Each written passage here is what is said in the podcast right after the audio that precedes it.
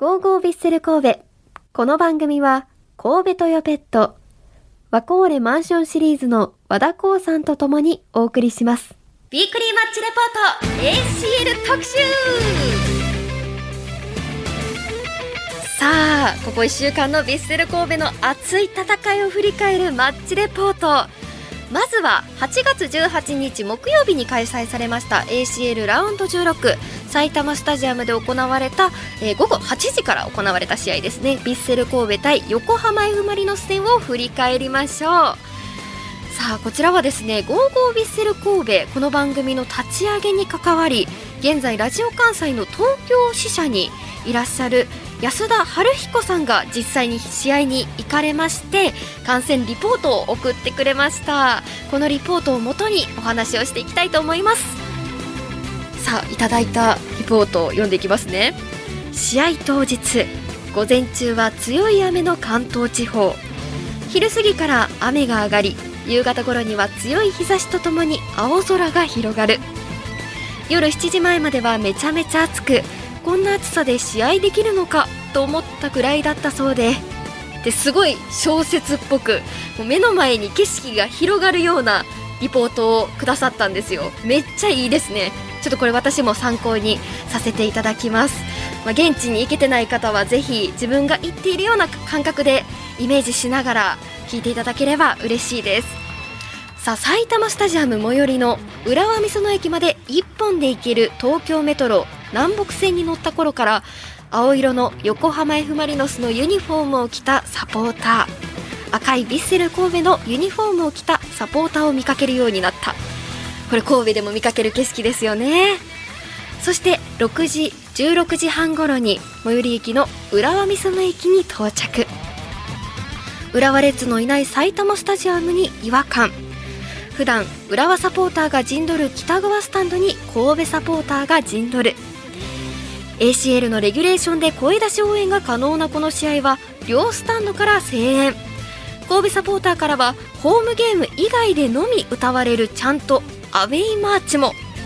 数で上回る横浜サポーターは統制の取れた手拍子と低くぞどろくコールで埼玉を横浜化する。こちらですね応援解禁でサッカーの醍醐味を醍醐味を改めて感じましたと書いてくださってますね。応援があってこそのサッカーですよね。やっぱり違いますよね盛り上がり具合が。さあ試合の方行きましょう。午後8時キックオフです。この試合のキーポイントはこちら。ホタル、イーノ、半端ねえということで山口ホタル選手とイーノ選手が躍動します。前半いきなりヴィッセルに得点シーンが。前半7分神戸左サイドセンターラインあたりからショートカウンター。ゆるき選手が中央にドリブルで持ち上がり全速力で駆け上がる右サイドの飯野選手の前方へスルーパス。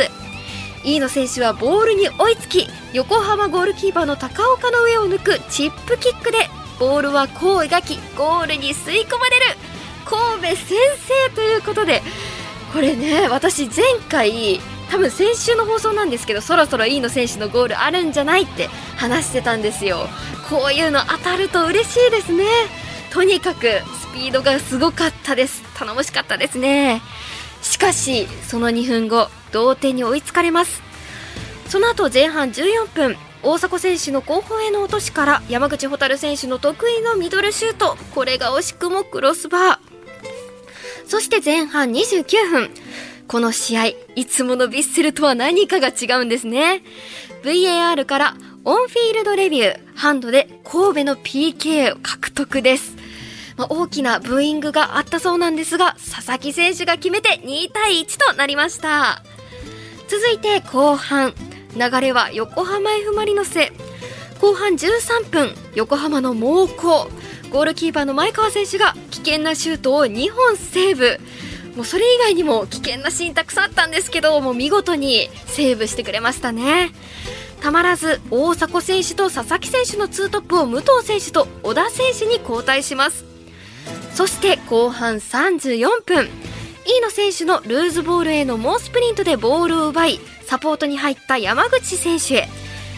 山口選手は大崎選手とワンツーでペナルティーエリア右奥まで抜け出しマイナスのクロスに小田選手がワンタッチで合わせて神戸が3点目。これで一安心と思いますよね。思いきやなんですよ。3点入ったら大丈夫やろと思いきや後半44分に横浜に2点目を決められてしまいます。これでね3対2になるんですよ。その後アディショナルタイムは3分。横浜の猛攻に遭うも神戸が逃げ切りベスト8進出となりました。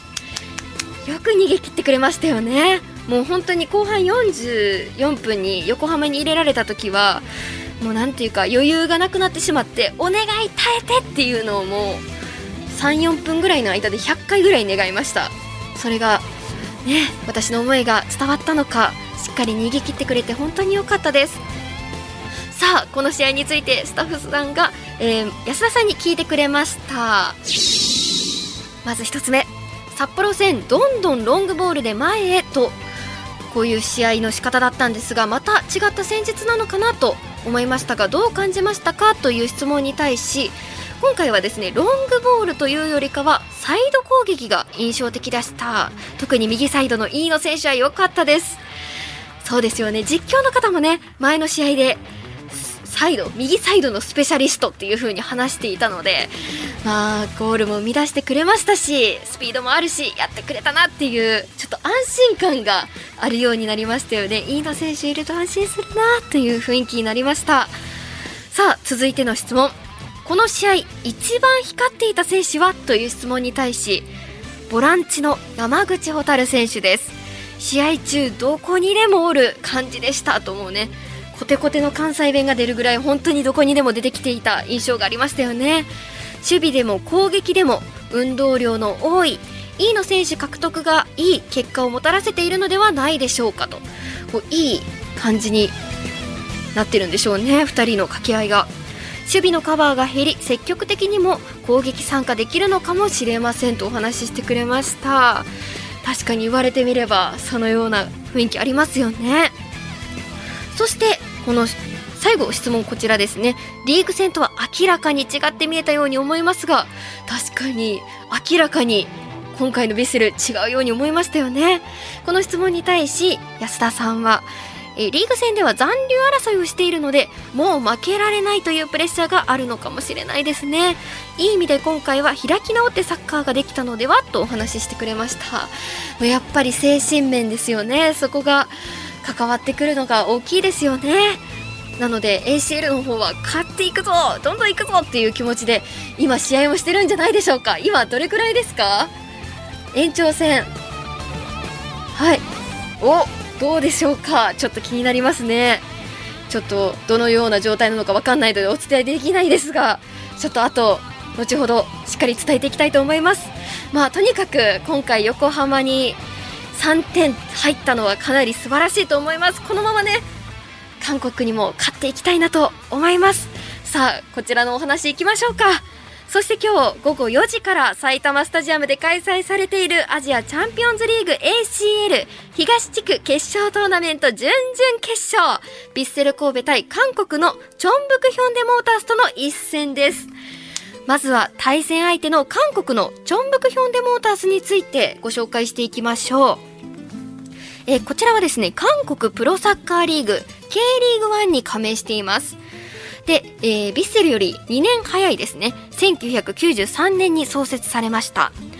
国際タイトルでは2006年と2016年の AFC チャンピオンズリーグを2回国内タイトルでは K リーグを8回アジアの中でも1、2を争う強豪なんだそうです。